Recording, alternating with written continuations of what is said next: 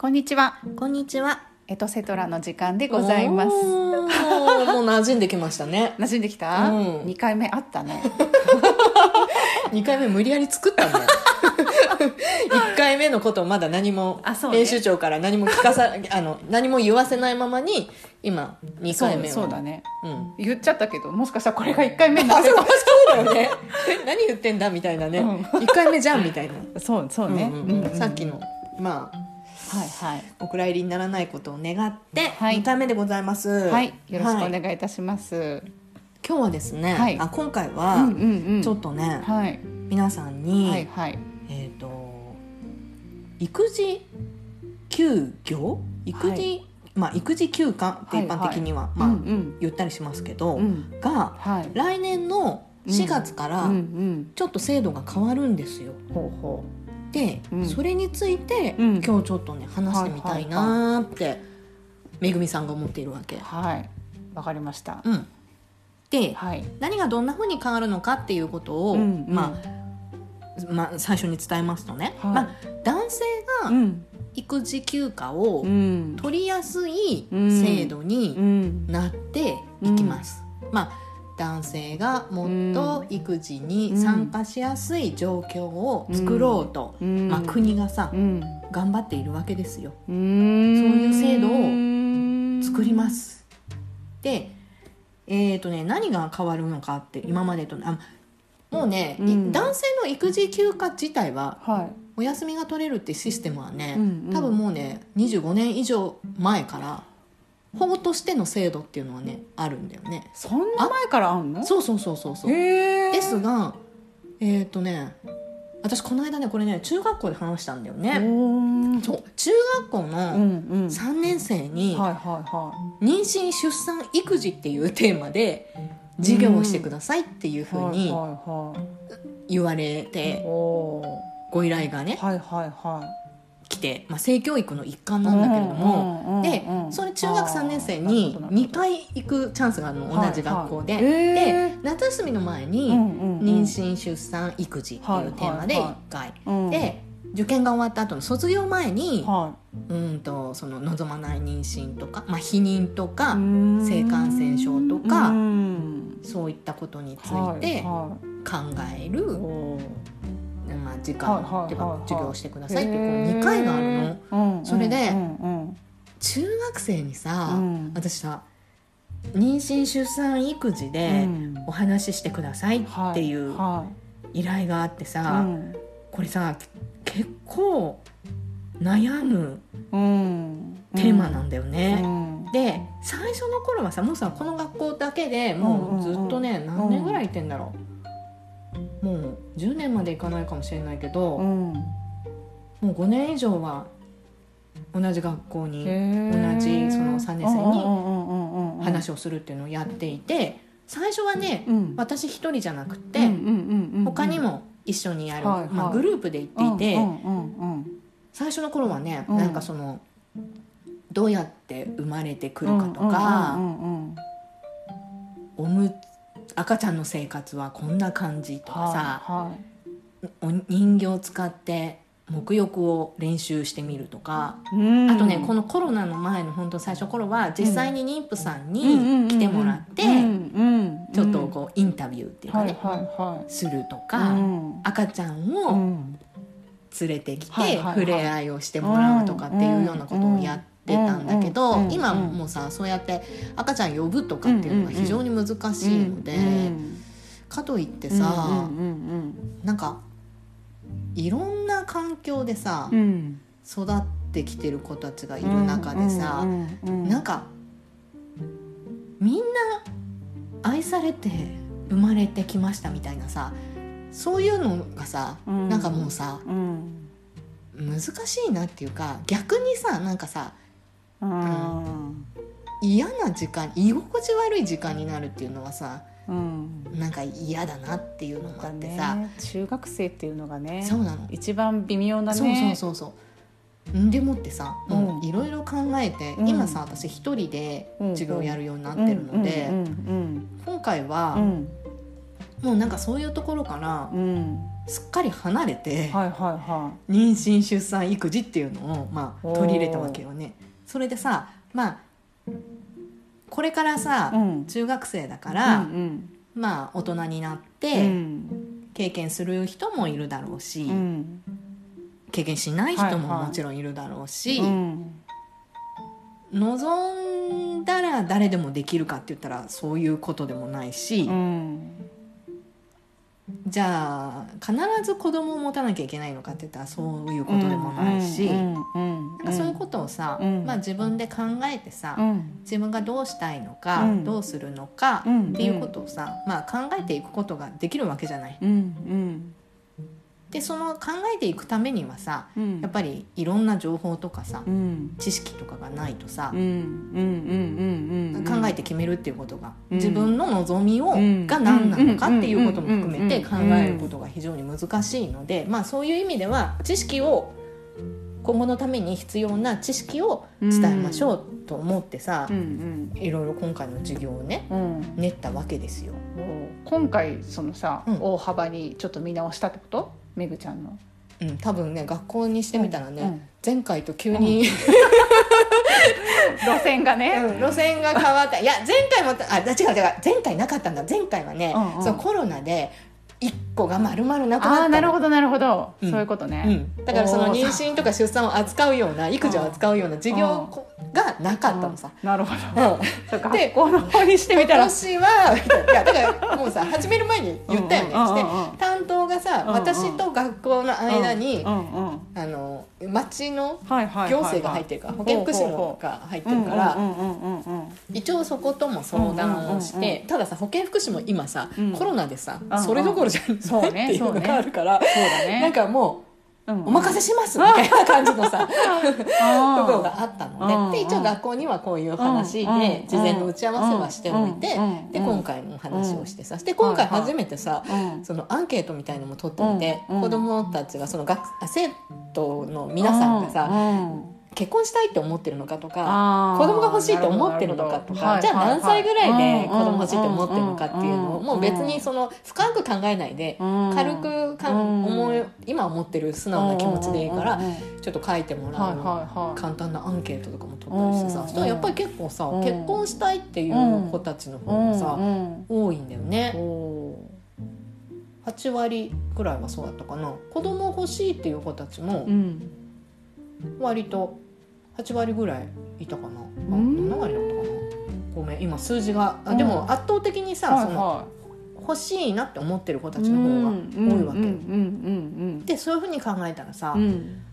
子供ってさ、うん、じゃあいつでも何歳になっても、うん、産むことができるのかって言ったらさ、うん、人の体ってそういう風にはできていなくてさ、うん、あの卵巣の機能とかさ、はいはいはい、そういうものがさ、うんうん、やっぱり年齢とともに衰えていくので、うんうんうん、今さ、うん、ほら不妊治療もさ、うん、すごい増えているわけよね、うんうん、毎年どんどん増えていてさ、うんうん、あれを、うん、お金もすごくかかるしさ、うんうん、お金だけじゃなくてこのなんていうの、メンタルの部分っていうの、うんうん、そういうところもすごく負担が、うん、多いし、うんうんうん、そのために仕事を辞めたりとかさ、うんうん、なんていうの、仕事を続けながら、うんうん、その不妊治療に、うんうん、あの取り組むっていうのがさ、またすごく大変だったりとかしてさ、でもそういう状況に、まあ、ならないためにやっぱり結婚の年齢もさどんどん上がってきてる、出産の年齢もどんどん上がってきている、まあ、第一子を産む年齢っていうのがさ、もう本当に30歳ぐらいになってきてるっていうことを考えたらさ、女性の体って35歳を過ぎて、まあ、30歳過ぎて30代に入ってさいくとさ、もうどんどんその卵巣機能っていうのが衰えていくので、うんうん、ってなると自然な妊娠をさ、うん、がしにくい体にどんどんなっていくわけだよね、うんうん、そしたら第一子を何歳で産むのがまあベストなのか、うん、2人3人ってもし子供が欲しいって思ってるんだったら、うん、そういうこともさ、うん、現実的に考えていかなくちゃいけなくてさ、うん、そういう情報ってすごい私は大事だなって思ってるの、うん、これから産む人たちにとってはね、うんうんうん、それを知ってると、うん、知らないとでは、うん、最初のスタートがもう変わってくるし、うん、その仕事がすごく充実していて、うん、その子供を持つ人生よりも、うんうん、その自分の人生というかをねすごくこう楽しみたいというか、そういう考え方だってもちろんありでさ、うん、したらなんていうんだろうな、人生でさその誰か、まあ、パートナーがいたとしても、うん、子供を持たないという選択をするんであればさ、その子供を持たないための知識というかね、まあ、避妊とかそういうことだけどすごく大事だったりするじゃない、うん、でそういうことを考えて決めることができますよっていう情報を人生の中でどっかで一回聞いておかないと考える、なんていうんだろう、考えるための知識というか、情報が何もなくて気がついたらもう30代になっていて、うん、さあこれから、うんうん、結婚だ子供だってなった時には、うん、もうなかなか、うんうんうん、自分たちのその自然な力でっていうのは非常に難しいなってことにどんどんどんどんなっていってしまうかもしれないのでね、うん、なんかそういうこととかを知っておくことの方がとても大事かもしれないと思ってさ、なんか今回そういうお話とかをしたんだよね、うん、でそれがまあなんだろう、その中学3年生にとってどうだったのかなっていう疑問はちょっと自分でもさ、うん、話してみて、うんうんうんうんうん、なんとなくその漠然としたさ将来はさ、うん、あるのかもしれないけど、まださ、うん、なんかさ、うん、そんなに人生設計をさ、うん、深く考えている年齢でもないだろうしさ、どんな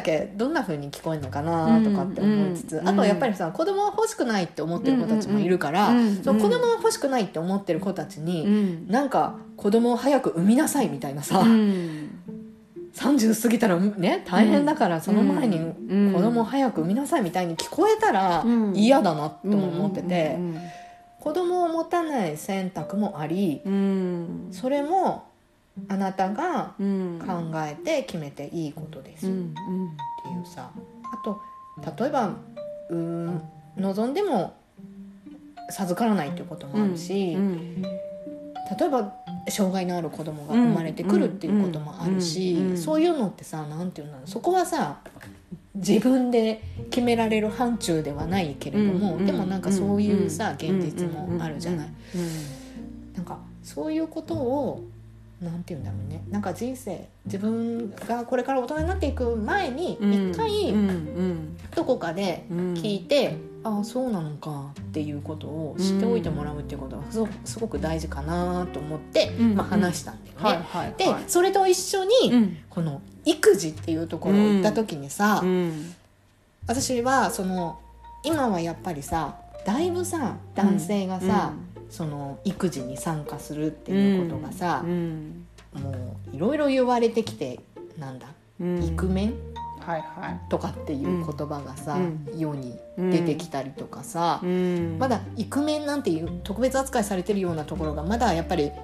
日本では育児をする男性っていうのがまだこうなんていうの一般的じゃないという現実はあるんだろうなって思うけど、それでも多分昭和の男性に比べたら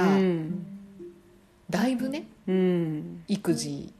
に取り組もうとしている流れができてきているのかなとも思うんだけれども、それでもまだまだやっぱり主体はお母さん、女の人、育児は女性の仕事みたいなところが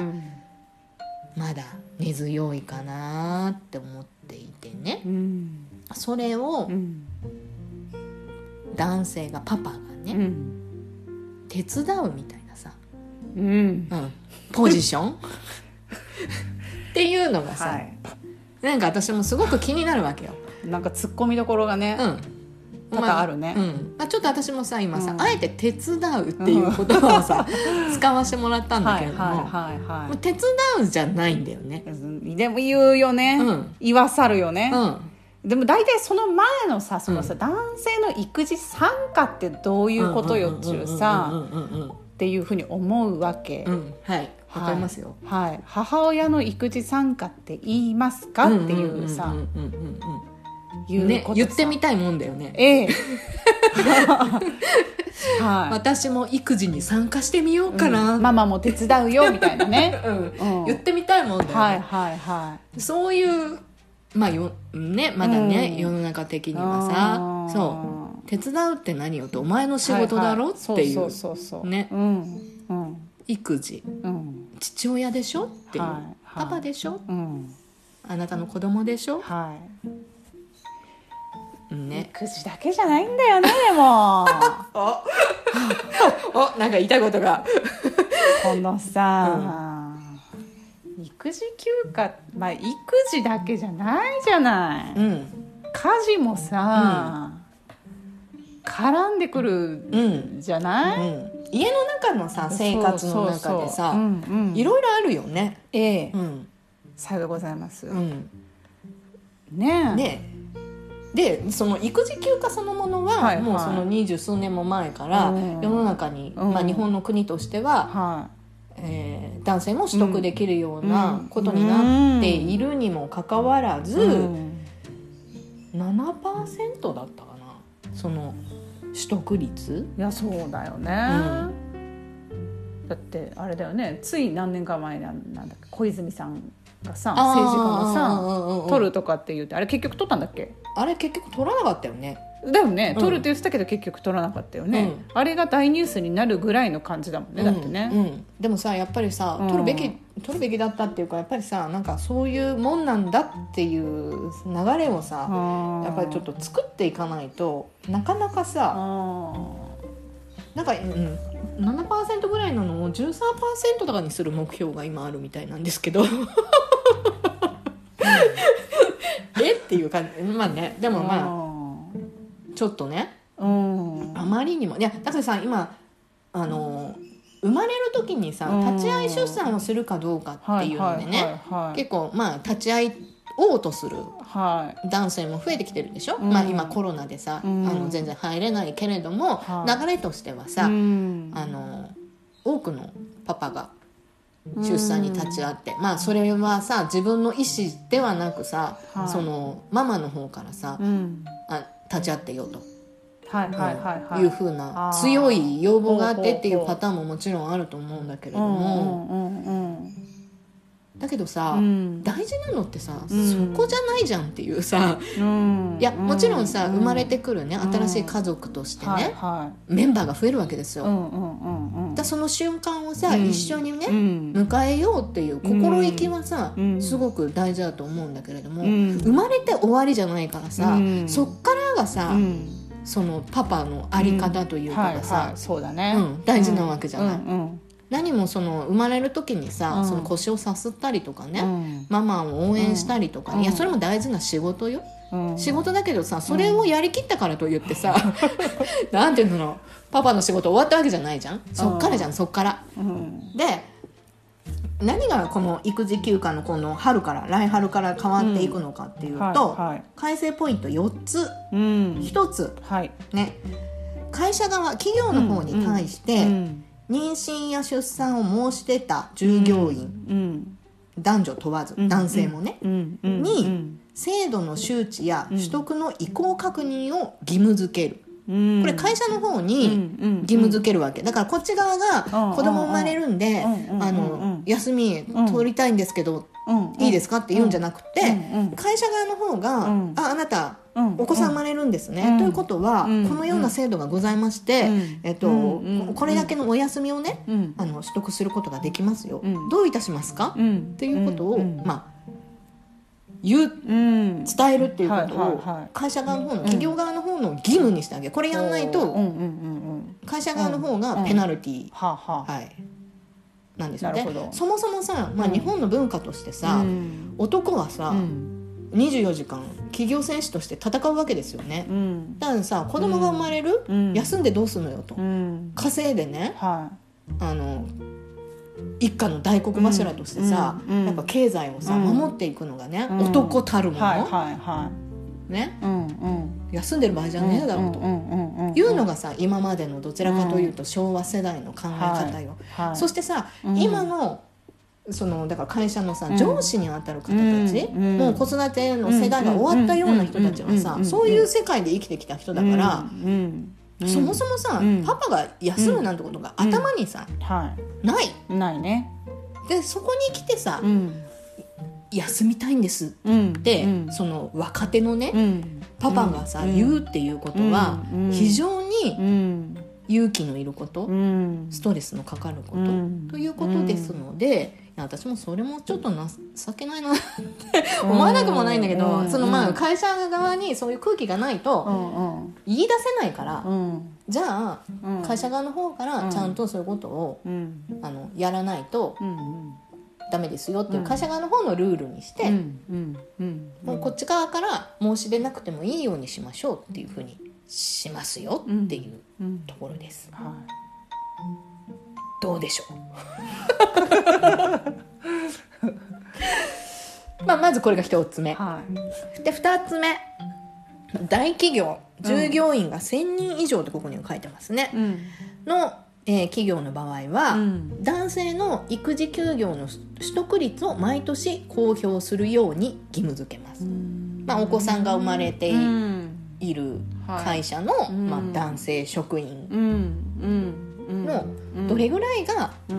休みを取ったのか、育児のためのね、はいはい、子育てに優しい会社です、うちはっていう、まあ、企業のアピールにもなるわけですよね、はいはい、逆にさ全然取得率が低ければ、うん、会社ったら、うんうんうん、っていうさ、ね、そうそうそうそうっていう、まあ、マイナスイメージにもなるわけですよね、はいはいうん、なので、うん、どれぐらい取ってますよ、うちは 100% ですよ、うんなのか、うん、うちは 5% ぐらいしか取れてませんとかっていうふうになるのか、うんうんまあ、それを毎年ちゃんと世の中に公表しなさい、うんうんうんまあ、企業イメージですよね、うんはいうん、というのが2つ目、はい、3つ目、うん、男性が柔軟にお休みを取れるように、うんうん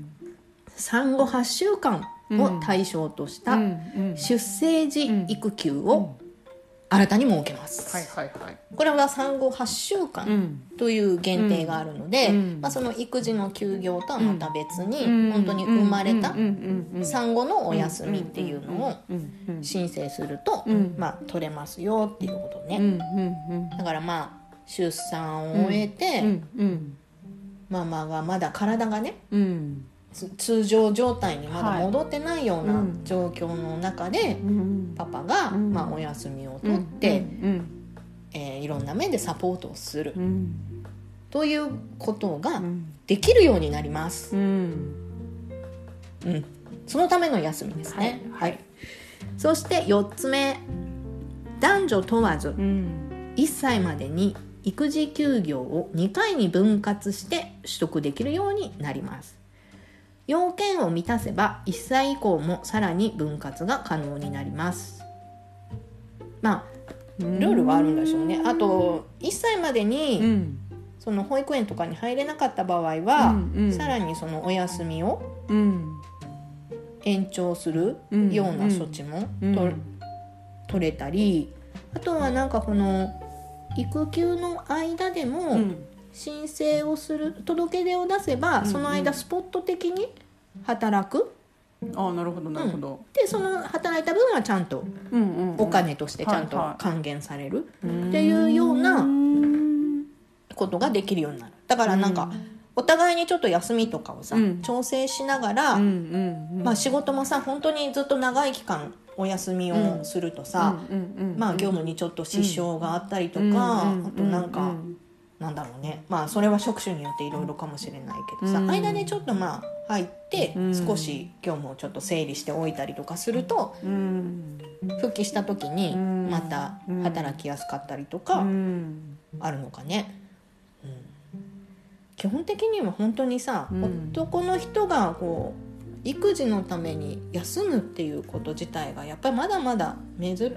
の中 7% ぐらいしか取ってないっていう話だから、うん、珍しいし、うんうん、それがやっぱりさ、うん、ニュースとして取り上げられたり話題として取り上げられたりするくらいだからさ、うんうん、まだまだ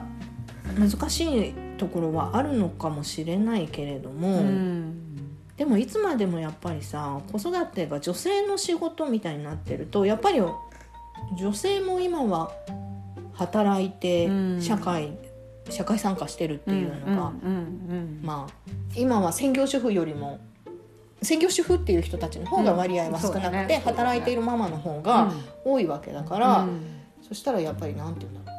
ろうねで生まれたら生まれたでさ保育園に入ったとしてもさ、うんうん、その後まあやれ風邪をひいたとかさ、うん、やれね、うん、なんか水ぼうそうになったとかさ、うん、子供ほんとちっちゃい時ってさ、うん、いっぱいいろんな病気をもらってそしてね、うん、免疫つけて強くなっていくっていうところがあるからその度にやっぱりさママが休んだりなんだりっていう風になるとなんで、ねうん、ママばっかりっていう負担がね、うんうん、出てくるじゃないですかここはパパがさ、うんやってもいい、うん、いい部分だし、うん、お互いねこうお互いのこう仕事なども考慮しながらさ、うん、やれる部分かなとは思うけれども、うんうんうん、そういったように、まあ、制度的には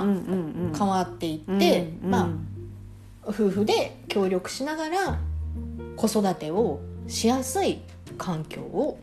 作っていきましょうっていうことを、うん、まあ国としてはその土台作りをする、うん、法律がまず変わる、はい、というお話です。これで、パパの育児参加が、はい当たり前になっていくのかっていうところがまたもう一つちょっとチーンってやつ欲しかったなちょっと私の地雷を踏んだらチーンってなるやつチンチンチンチンチンチンチンチンって止まらないんじゃないのっていうお話なんですよはい、うんはい、どうでしょう渥美先生って感じですわ、うん、いやこれさそして本当に、うん、パパもお休みが取れるようになるルールだけれども、うんうん、このお休みはさ決してパパがさ、うん、休むためのお休みじゃないんですよいやーですね、はい、これねパパがさ朝さのんびり起きてきてね いいお休みっていうことじゃないんですよねこれさ、うん、なんだろうもうさ第2子の場合はさ、うんパパもさそれなり戦力にさ、うん、慣れてると思うわけ、うんうんうん、育休を取ったとしてもね、うん、第一子の場合はね、うんまあ、私の遠い過去を振り返ってみまして、うん、いるだけおっと私のイライラがマシマシみたいなでもねこれ第2子の場合はっていうのは、うんうんうん、その、うん、上の子のこととかをパパがある程度は担ってくれるだろうっていう意味合いで、そうそれもあるし、うん、さ、うん、その第一子をね、うん、それまでこう育ててきた中でさ、うん、そのママの地雷をね、うん、いろいろパパもさ経験値が上がってるってことねそうだし、うんうん、こういうことしないといけないなとかさ、うんうんうん、そのなんだろう夫婦のなんかこう役割分担みたいなものもさ、うんうん、こう暗黙の了解みたいのでさ、うん、出来上がってきてんじゃないかなって思うんだけど、うんうんうん、自分の体験談で言うとだよ、うん、そのさ第一子がね生まれるまでってさ、うん、2人だけの世界じゃん、うん、したらさ、うん、私も余裕があるでしょ、うん、だからさお父さんというか、まあ、旦那さんのさそのお世話はさ、うん、できるわけさ、うんうん、上げ膳据え膳的なね、うん、家のこともさ、うんまあ、自分でできるじゃん、うん、仕事しながらでも、うんうんうん、で出産して、うん1週間ぐらい入院して、うん、帰ってきた途端にさ、うん、そのパパをさ、うん、戦力で見たくなるぐらい忙しいわけじゃん、うん、自分の体もねちょっとまだしんどいしね、うんうん、けどさパパって何にも変わらないじゃん、うん、あのさ、うん、女の人はそのとつきとかさ、うん、お腹の中にこう赤ちゃんがいてさ、うん、つわりがあったりとかさ、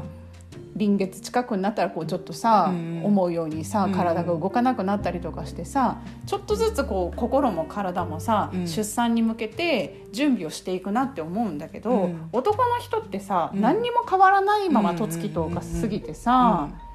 ある日ひょっこり、うん、あの小さなね、うんうんはい、物体がね、はい、来てさ、うん、昨日まで僕のことやってくれてた人が今日から何もしてくれなくなったよみたいなさ感じじゃないですか、うん、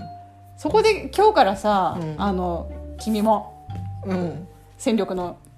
一人だ、うん、働けって言ってもさ、うん、何をしていいかさ、うん、分からない人が多いんじゃないかなと思うんだよね、うん、いや私そもそもさ、うん、その例えば、まあ、その付き合うでも結婚するでもいいけれども、はいはいうんうん、その一組のさ、うん、男女がさ一緒になった時にさ、うん、なんかその女の人がさ、うん、男の人のさ、うん、お世話をするじゃない、うん、食事をね、はい、作ってあげたり、うん、お洗濯してあげたり、うんまあ、部屋を片付けてあげたり、うん、で男の人はさその役割をさ、うん、女の人にやっぱり期待するじゃない、するね。で女の人もさ、うん、ちょっとさやっぱりやってあげたくなるっていうかさ、うん、それがなんかさやってあげたくなるっていうかさ、うん、なんだろうなんかそうするもんだってさ、うん、思ってる。だって自分の母親とか見てたらさ、うん、そうするのがさそのさなんかモデルっていうかさ、はいはい、夫婦のモデルがさ、うんうんうん、やっぱり自分の家庭なわけじゃない、うんうん、育ったね、はいはい、したらそういう環境の中で育ってきてたらさ、うんうん、やっぱりそれが当たり前なものだっていう風に思うからさ、うん、なんかそれと同じことをやってさ、うん、そうするべきだっていうのがあるけれどさ、うんうん、それダメだよねって私そもそももうそこがさいやそうなんダメだよねっていうさやってあげてさ、はい、なんかさその夫のお母さんにさ、うん、なってあげちゃうところがあるじゃない。なってるつもりはないけどそうなってるよね。そういやわかるそれね、うん、後で気づくのそう後で気づくよねそうやってしまったそう最大のミスだよねそれね。そう、うん、そのさ新婚当時にさそういうことさやっちゃさ、うん、ダメだよね、うん、そこをさ中学生のうちに伝えておかなければいけないのではなかろうか。いや私もさだからさそのさそうよ家事とか育児とかはさ、うん、全部さ協力であるんだよね、うん、だからパパはさ、うん、その重要メンバーなわけなんだよそこに取り組むさ、うんうん、だけどさ、そうそうそうそう、なんていうの気がつけばさパパも子供側に入ってるっていうかさいやそうなのよ、ね、お母さん一人でさ、うん、なんかあと子供、うん、ちっちゃいのと大きいのとみたいなさ、うんうん、そういう状況になっていく中で、はいはい、その大きい方の子供の人がさ、うん、なんか休みを取る権利をね、うん、もらったとしたらさ、うん、その休みをさ、うん、じゃあ僕も、うん、その、うん、一緒になって、うん、この小さい子供をね、うんうん、育てるための仕事をやるよ、うんうん、って、まあ、意気込んだとしてもさ、うんやっぱりさ、うん、やり方とかさ、うん、ポイントとかさ、うん、コツとかさ取得できてない状況でさだからさ、うん、この育児休暇がさ、うん、この赤ちゃん生まれてさあいざっていうもう本番が始まった時にさ、うん、やっぱりそのパパをさそのメンバーとして育てるっていうのはさ無理があるんだよ。だからパパはもうさその、うん生まれてきた時にはさ、はい、もう一メンバーとしてさはいはいはい、ね、もうあれだね実習生バッジを外してるぐらいな感じをね活動できるぐらいのさにしておかないという。そうだよね。そうもうねママがさ子供も育てながらさなんかあれだよね、うん、新人スタッフのさ研修そうパパにさママが指示を出してやってもらうなんてそんな無理なんだよ。無理なのだからパパはそこで指示を待たなくても、うん、何をすればいいのか、うん、それが分かるぐらいまで育ってなきゃいけないの。でも言うよね男の人ってさ、うん、言ってくれればやるよってさ、わかる、そう言ってくれればいいのにみたいなさ、うん、でもさ女性はさ、うん、察しろよってさ、うんうんうんうん、思うよね。そこがなんか違うみたいだけどね、うん、いや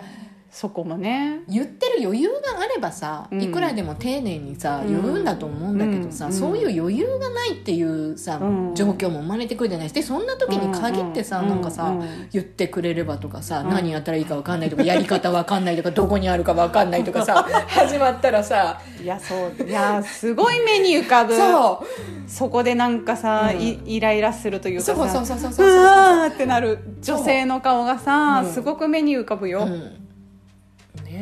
うん、育休ということで、これをさだからさ育休取る前のさパパのさ意気込みというかさ、うん、大事よねって思う。いやでもなんかあれね、女子も考えないとダメねそこはね、うん、そこは何でもね女子、あとさ息子を育てる母、はあはあ、もうさそうねやっぱり気をつけていかないと。いやなんかさ、うちなんてさ男と女それぞれいるからさ、やっぱりさなんか、うん、女の子はさ、うん、料理とかさ、うん、片付けとかさ、うん、できないと、洗濯とかさ、うん、そういうなんか家事全般のことがさ、うん、できないとさ、うん、なんかさやっぱ心配だけどさ、うん、男の子はさ、うん、もなんていうんだ、多少さ、うん、雑でもさ、うんうんうん、散らかっててもさ、うんうん、なんかさ、うん、許されちゃうっていうかさ、うん、なんていうんだろう、なんか気持ち的に私もこんだけさ、なんかその男女のさ、うんうんうん、その役割、うん、そのジェンダーとかさ、うん、すごい気にする方、うん、だからさ、うん、なるべくその女の子なんだからとか男の子なんだからみたいなことを言わないで、うん、フラットに、うん、この世で生きていくためには必要なスキルがあるっていうさ、うんうん、考えでやってるつもりだけど、うん、ちょっとやっぱり私も見方の偏りがあるっていうかさ、うん、なんとなく許しちゃうラインがさ、うん、なんかちょっと違うって、それは1番目と2番目っていうあれもあるのかもしれないけど、でこれいかんなって思う時がしばしばある。なんか私にも潜んでるその男と女の役割の何かそういうのがそういうものだみたいなのがね、でもさだから母親が息子を育てる時にもやっぱりなんかそういうバイアスみたいのがちょっとかかっていて、女の子にはなんとなくその料理も何もできないとダメよみたいなさことって、なんかそして女の子言われること多いと思うんだよね。親からだけじゃなくても社会的にもなんかさ、女のくせにこんなこともできないのかとかさ、女だったらこれぐらいやれないと困るだろうとかさ、ちょっと料理作ったらあなたいいお嫁さんになれるわねとかさ、なんかそういうのあんじゃんはい、はい、だけど男の子はさ、まあ、できなくても、まあ、いいお嫁さん見つけなさいみたいなさ、言われ方したりとかさ、そもそもがさできなくてもなんとかなるでしょう前提みたいなのがあってさ、まあうん、結婚したらやってもらえるみたいなさ気持ちがうすうすとさあるね、うん、そして旦那さんがさ風邪でもひこうものならさ、うん、己の体調管理じゃなくてさ、うん、嫁の体調管理みたいなさ、うん、なんかあるよね。なんかあれだね、男の子も女の子も関係なくさこう生きていく上でさ、うん、そのね、うん、必要なことはさ自分でやるっていうさ、うん、だってこれさ、まあ、育児してる間にさ、うん、子供のさことはさ、うんうん、まあお母さん中心だったとしてもさ、うん、例えば家の中のさ、うん、掃除洗濯、うん、料理みたいなところを全部さ、うん、旦那さんの方がさ、うん、になったとしたらさ、うん、これものすごくさやっぱりさ、うん、家庭の中はさすごくうまく回ると思いません、うん、それがさなんかさもうさなんていうのその手順とかもさ、うん、バッチリだったらさ、うん、すごい楽、うん、なんだかんだ言ってなんか子供ってさ、うん、いやうちの場合はね、うん、ママだったのよ、うんうんうんうん、いや今からご飯作りたいんだけど、うんうん、でも今牛してほしいみたいな、うんうん、いや今からご飯作んないといけないんだけど、うん、パパにやらせればいいじゃんおっとで子供が言うわけ、うんうん、いやそういうわけにもいかないんだよっていうねえ、うん、きっとさその、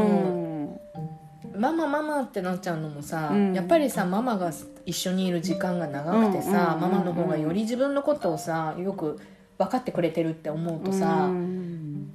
子供側の方もさパパと一緒にいる時間よりもママと一緒にいる時間の方が居心地よくなったりとかは しち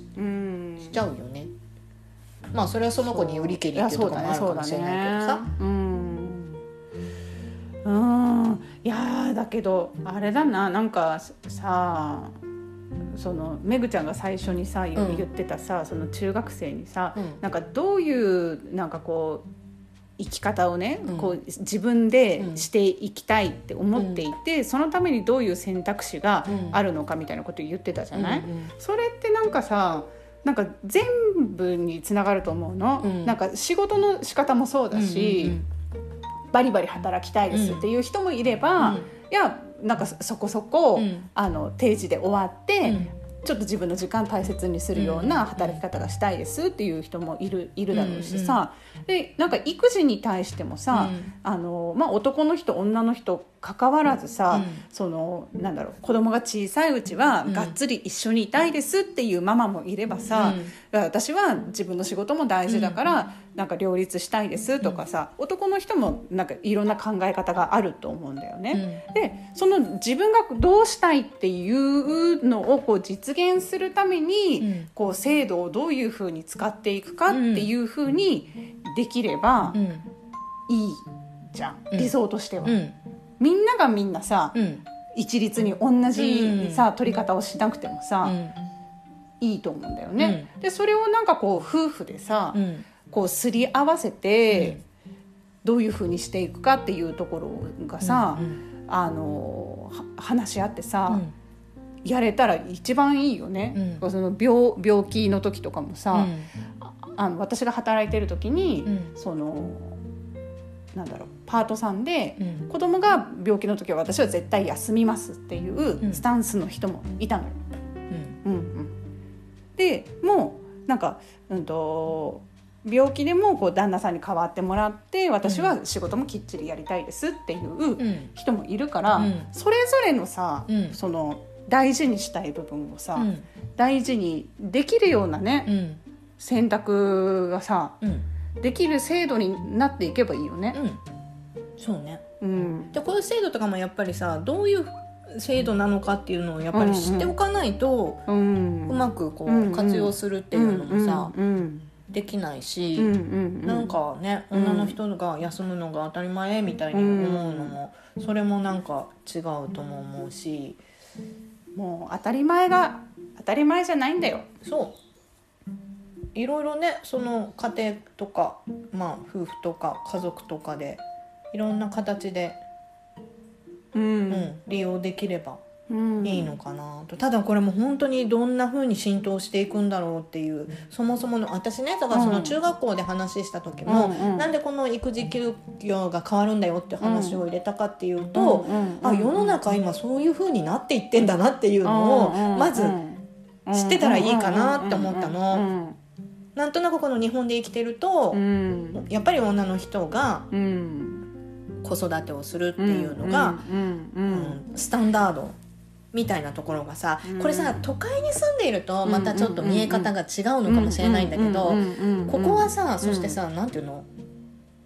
まあ都会とは言い難い、まあ、田舎町でさ、そしてさ、なんだろう、農家さんが多いエリアでさ、農家さんなんて特にさ、家族でやってるみたいなところがさ、あってさ、そんな子供が生まれるからってさ、お父さんがさ休んでいるなんていうのなんてさ、ほぼほぼさ皆無っていうかさ、でこの先も多分さ、私こんだけこの農家エリアの子たちが多いところで、この育児休業、はっていうさ、なんていうの、そんな感じなんじゃないかなっていう気もしてんの、現実的にはだよ。だけどさ、そのそれこそ規模の大きい農家さんでさ、うん、従業員雇っててとかっていうようなところだったらさ、うん、まだやっぱりこういうシステムとかさ、うん、その従業員っていう立場の人にもこういう風にしていかなくちゃいけないっていう現実があるし、あと自分がもしそのなんていうか家族を持つ世代だとしたら、自分自身もそういう風にしていく頭をちょっとこう持っていないと、人にもそういうシステムをこうなんていうんだろう、前向きにこう、使ってもらうっていうことがさ、難しいと思うから、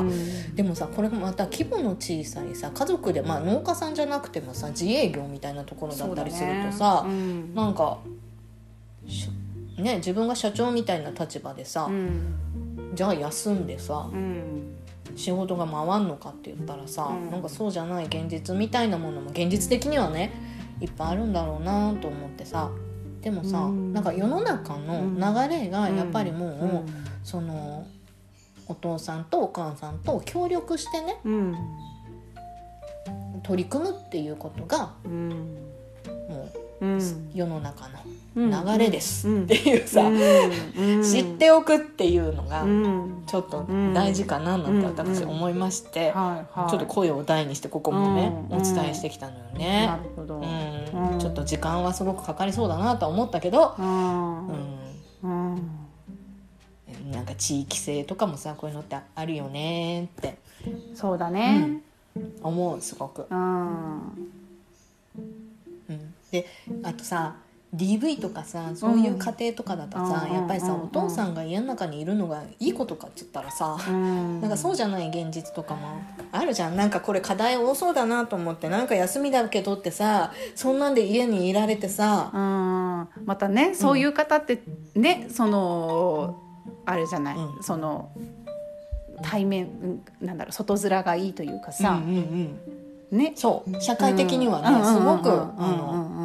いい人で、いやそうね、まさかの人がっていうようなさ、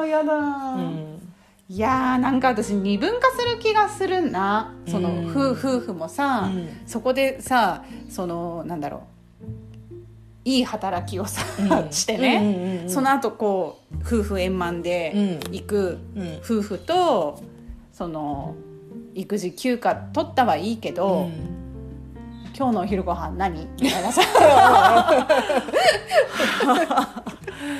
て言ってね、こいつはダメだって、なんかこう戦力外通告を受けるね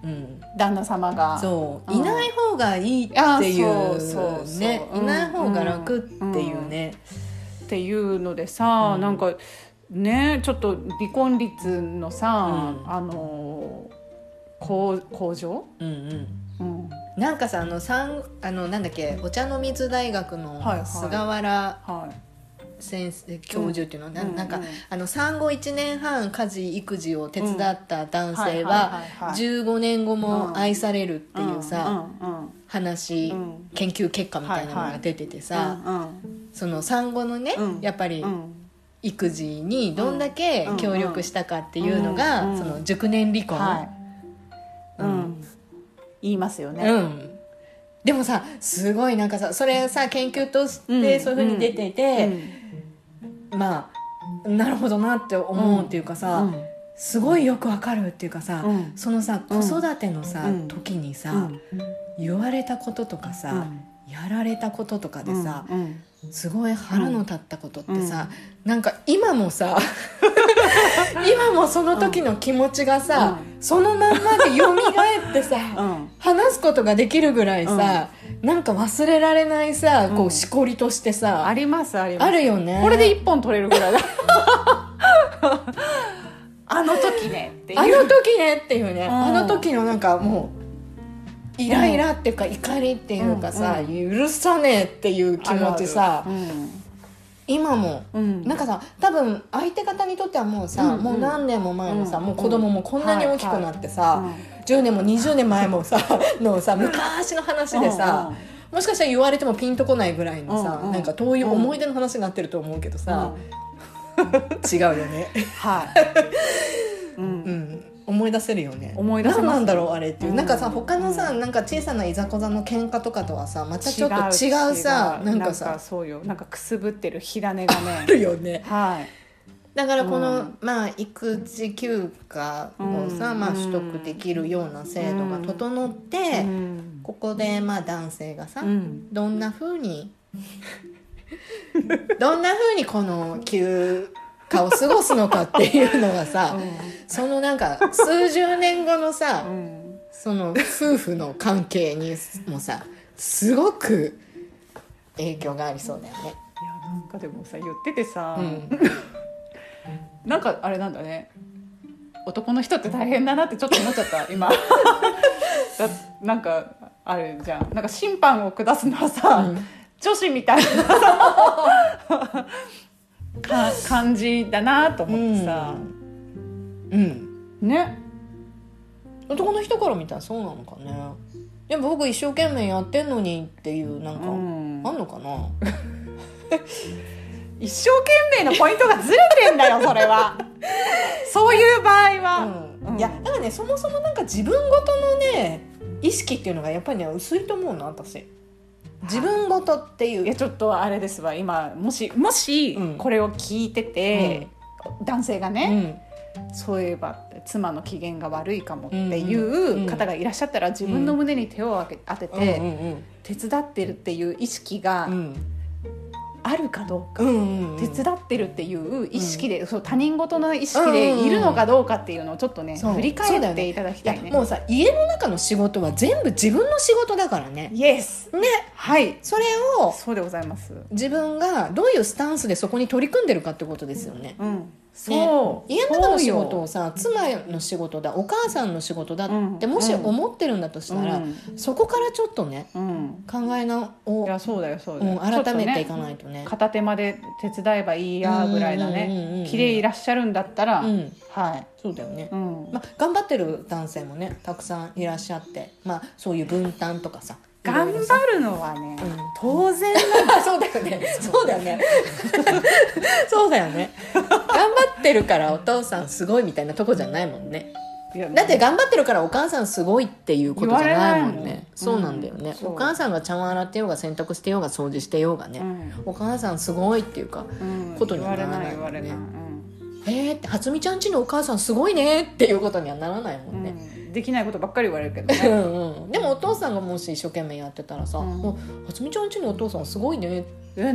いい旦那さんだね、たとえね食器洗いがさ15分で終わるところ1時間かけようが頑張ってるねってさ、もうね、ね、そうということで身のある話になったかどうかがちょっとあれだけれどもはい、はい、でもまあこんな風に変わってきますっていうお話で、まあ、私もちょっと投げかけてみたかった、制度は変わる、じゃあこの制度を生かしていけるかどうか、いやそうだね、制度をね、生かす時代になったらいいね。そうね、そうね、まずはでもほら世の中がこういう風に、いやだから日本もいろいろとその男女のあり方とかさ、そのジェンダーの問題とかさ、いろいろあってのこういう流れだから、いや昔から考えたらさ、本当にありえないことなんだと思うよ、ね、だからこれからの人たちがこれがまあ当たり前になって、ね、家庭というものがの形がまたちょっと変わっていけば、ね、今ほらその産後うつの問題とかさ、いろいろね、あるんで、誰もが幸せに生きていける世の中になっていったらいいですね。でそうさっき思ったのさっき、それこそこの前から引き続きさ、お姉の話だけどさ、縁側さんたちの話の中でさ、男女の組み合わせだと、なんて言うんだろう、やっぱりさそれぞれ、女の人がやっぱり男の人に養ってもらうみたいな形もさ出来上がるじゃない、作ろうと思えば、それぞれが一本柱じゃなくても、でもさ男同士のゲイの関係って、なんか女が男に養ってもらうみたいな関係にはならないから、うん、それぞれがやっぱりその一本柱として立っていないとダメっていうか、まあ、考え方がもうそういう風になるっていう話をしてたの、うん、女の人が、まあ、男の人に養ってもらうみたいな考え方ってそれってなんか男の人が手伝ってるとさ同じ感覚じゃない？うん、いやまあそうだよね。その辺は何？男女のギブアンドテイクみたいな、私あなたのことやってあげるから私のこと経済的に支えてねっていうだ、まあでも男女だとそれはあり、まあ、男同士でもそれはありなのか、なんかそれを聞いてなんとなくふーんって思ったんだよね。うん、私はなんかそんな養ってもらう、いやでもかつての私はさ、うん、若かりし頃の私はさ、うん、早く結婚して男の人に養ってもらいたいと思ってたからね。うーん、今全然ないけどそうか、うんできるんだったら専業主婦になって、うん、それは思う。家でのんびりしていたいみたいなさうん、うん、それは思うよね。えでもそうなった場合さ、うん、いや私ちょっと前までさ、うん、私も正職、うん、旦那さんも正職っていう状態だったの、うんうん、で、まあ、稼ぎも私の方がちょっと少ないぐらいっていう状態だったの、うんうん、ってなった場合さ、やっぱ家のこともさ、半々か、うんうんうん、それなんかちょっと私が多いぐらいみたいな感じにしてたの、うんうん、でもそこで、まあ、私が仕事を辞めて、うん私が家のことを私の収入が減るじゃない、うん、ってなったらその分私の家のことをやる割合が増えたの、うん、なんかそういう感じだと思うのよ夫婦って、うん、こうさ家の外でこう収入を得るのも仕事だけど、うん、家の中のこともさ全部仕事じゃん、うん、っていうのでさこうトータルで考えたら、うん、そのバランスをどうするのかっていうのは、うん、そのさ夫婦それぞれだと思うんだよね、うん、でそれをなんか女性に対して、うん、その働けよ、うん、支えよ、うん、育てよ、うん、産めよっていうのは、うんうんその今のね、うん、大半がそういう感じだと思うんだけど、うん、それは無理があるんじゃないかなってやっぱ思うんだよね、うん、だから養ってもらうっていうか、トータルのバランスでどうなのかっていうことなんじゃないかなと思うんだけどさ、うんうん、バランスね、うんまあ、でもそれ収入をバランスの中に組み込んじゃうとさどうしても女の人の方が収入が少なくなるように、うん、仕組みがもうさ日本でできちゃってるから、まあね、なんかさ、そうそうそう、同じだけ働いてもね、そう、うん、そこからして間違ってじゃないですよ、うん、女の人がそしてなんて言うんだろう、なんか非正規で働いてさ、その旦那さんの扶養から出ないようにさ、うん、その収入を抑えるみたいな働き方してる人たちだっていっぱいいるじゃない、うんうんね、まあ家の中の仕事は、うんお父さんあなたの仕事でもありますっていうさ、そうね、うんうん、そこはやっぱり、うんうんうん、ね、うん、憲法に載せてもいいくらいの、ね、そして女の人もしすぎちゃダメっていうことだね。そうね、うんうん、そうね、うん、スタートの時からね。いやそうだねそうだねそこもね見据えてね。そうだね、うん、いやでもなかなかスタートの時からそこ見据えるってね。いやだってさ、うん、いい振りこきたいもん好きでいてほしいもん、うんうん、だからさそこがさいい女の条件みたいになってるところがあるってことでしょそこは違う、そこ違うんだよ。そうか、うん、なるほどね、うん、その辺もやっぱりね考えを改めていかないと。確かに、うんいや根深いわこの問題は。そうなのだからなんか、うん、制度だけを整えてもうまくいくかって言ったらねこれまたね別な問題はらんでますよ。そうですね、うんはい、そこは思います、うんうんはいはい、ということで、はい、今回のお話はここまでってことで、うんうん、はいはい、いいですかね、はい、お話ししたいこと存分にまたなんか違うテーマでも同じようなこう、いやそうだね、深いルールが出てきそうな、このモヤモヤをね、うんうんうん、まあ今回ね、はいお蔵入りになっているかもしれないけれどもとりあえず、はい、初見とめぐみのエトセトラ、はいはいはい、これにて、はいはい、ではまた次回お会いいたしましょう。また次回があるといいですねまたでもさ、ほら4人揃ってさ、うん、やりたいやりたい、ね、やりたいよね、うんうんはい、揃う日はいつか来るかな。来るよ、来るね、うんうん、